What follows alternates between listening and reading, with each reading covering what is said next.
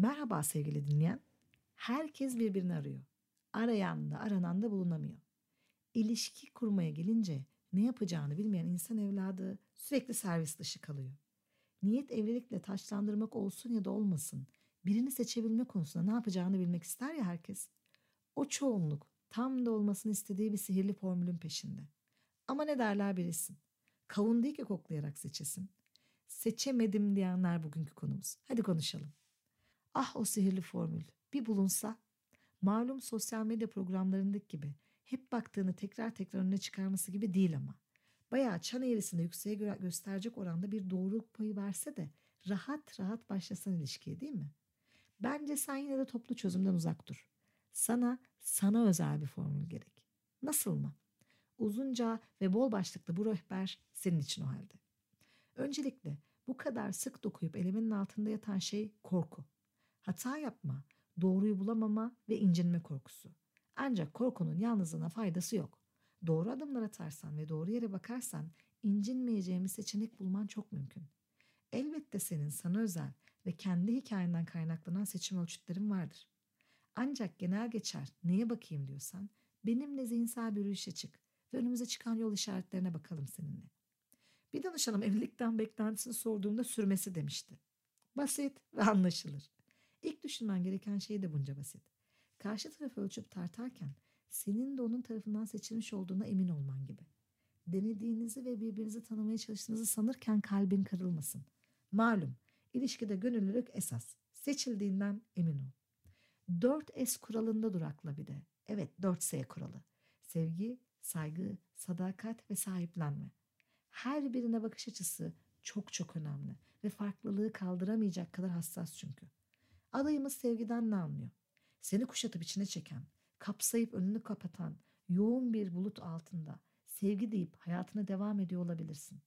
Ya da sevmeyi içinden mırıldanıp ancak karşıdakinin istediği şartlarda sevilirken açlık çekebilirsin. Bak bakalım sevgi deyince ne anlıyorsunuz? Bağlı mı yoksa sana bağımlı mı? Senden ayrı sosyal hayat olmayan birine kendinden ne kadar verebileceğini ya da seni kolay kolay hayatına dahil etmeyen birine ne kadar tutunabileceğini hesap et mesela.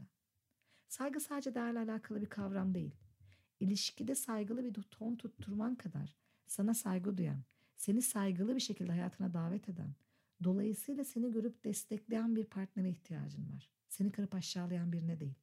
Sana da kendisine de saygılı mı? Bir arada olsanız ancak aynı şeyleri düşünmeseniz bile sana saldırmak yerine kabullenebiliyor mu? Yoksa o durumda seni yok mu sayıyor? Sor bakayım bir kendine. Kaldı ki herkesin bildiği üzere sevgi ve saygı ayrılması mümkün olmayan iki kavram. Saygı olmadığında ilişkideki sevgi de yokuş aşağı gidiyor çünkü. Sahiplenme ve sadakat. Bu ikisi de birbiriyle oldukça alakalı. Bu konuda anlaşamıyorsanız ilişkiniz bol tartışmalı geçecektir. Flörtöz biriyle berabersen sürekli tetikte hissedersin. Kıskançlık seni sürekli hesap veren, açıklama yapan, ikna çabasına giren, hatta yalanlar söyleyen birine dönüştürebilir ki eminim bunu istemezsin. Oldukça yavaş ve dikkatle alman gereken bir dönemeç var sırada. Kafa yapısının uyuşması. Kafa yapısı hayata bakış açılarınızın uyuşmasını işaret eden oldukça katmanlı bir kavram. Zaten bu yüzden önemli. Görüşler, inanışlar, bakış açıları farklı olabilir elbette. Ama uyumsuzsa, bir de karşıdaki uyumsuzluğu kaldıramayan bir yapıdaysa her farklılıkta büyük kavgalara gibi bir ilişki yaşarsın. Ayrıca sosyal ve kültürel olarak denk olmanız da çok önemli. Her şey eğitim değil elbette. Okumuş insanların cehaleti daha kara olur bilirsin. Ancak bir taraf okuyan, seyahatten hoşlanan, kültürel etkinliklere düşkün biriyken diğerinin bu taraklarda hiç bezinin olmaması, hatta şiddetle bu etkinliklerden kaçınması büyük sorunlar doğurabilir. Eğitim demişken karşı tarafın gelişim ve değişim kapasitesini anlattığından bence bu konudaki bakış açısına da bakabilirsin. Her şey statü değil elbet. Ancak çok sevdiği bir adamı statüsünden dolayı gözden çıkaran ya da kendisinden fazla kazanıp üst mevkide diye hayatındaki kadını ezmeye çalışan bir erkekle nasıl yol alabilirsin? Kafa yapısı içinde bana sorarsan en önemlilerinden biri ötekine bakış açısı. Sesi çıkması gereken durumlarda ne yapıyor? Doğaya, hayvanlara, öteki durumundaki insanlara tutumu nasıl? Aynı değilseniz, ışık hızıyla soğuma ihtimali olan bir kadın ya da erkekle ilişki denemeye çalıştığın sonucu çıkabilir. Zıt kutuplar birbirini çeker önermesi var bir de. Ya ben bunu uzun uzun apayrı bir podcast çekmek istiyorum. Bence bu konuda da emin olmalısın. Yıllardır terapi odasında gördüğüm şey birbirinin alt kümesi gibi davranan çiftler ne kadar boğuyorsa birbirini zıt kutuplar da fiziğe inat o kadar uzaklaştırabiliyor birbirinden. Çocuk düşkünü bir erkekle çocuk sevmeyen bir kadını ya da deniz tatili diye ölen bir kadınla ben yayla doğa insanıyım diyen bir erkek gelecek planı yaparken bir düşün mesela. Peki ya farklılıklar?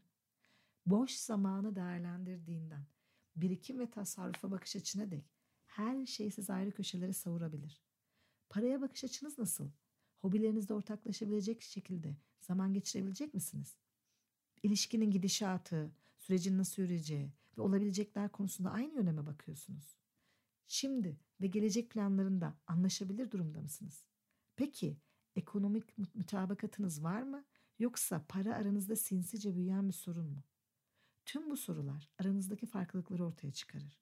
Siz bu farklılıkları renk olarak görüp cebinize koya koya giderseniz ne ala. Ama beğenmediğiniz her rengi siyaha çalıyorsanız çıkan sonuç seni mutsuz eder.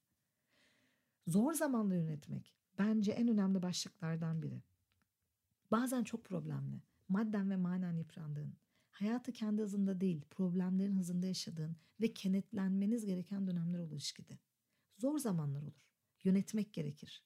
Zoru kolay kılmak gerekir. Tek şeritte uzun bir aracın arkasından varmak istediğin yere varmaya çalışmak gibi sabır gerektirir.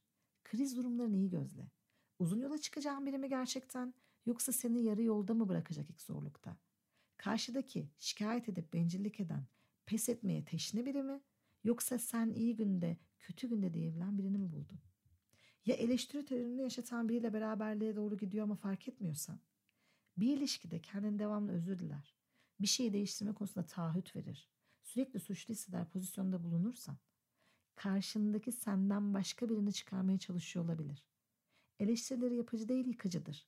Ve sen seni olduğu gibi sevmeyen, kendi istediği kalıba sokmaya çalışan biriyle berabersin demektir. Belki de buraya akıl ve ruh sağlığının seni zedelemeyecek düzeyde iyi olması da eklenebilir. Hatta önceki ilişkilerini dinler ve neden bittiği, nasıl bittiğine bakarsan iyi bir fikir verebilir sana. Sürekli eleştiren, kıran, aşağılayan biri sağlıklı değildir. Seni de aşağı çeker bunu unutma.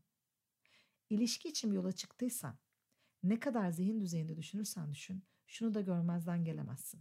Uyum. Yüzü güzel olana 40 günde doyarsın da, sohbeti güzel olana 40 yıl doyamazsın deseler de, senin kendince kriterlerin olabilir ve bu çok doğal.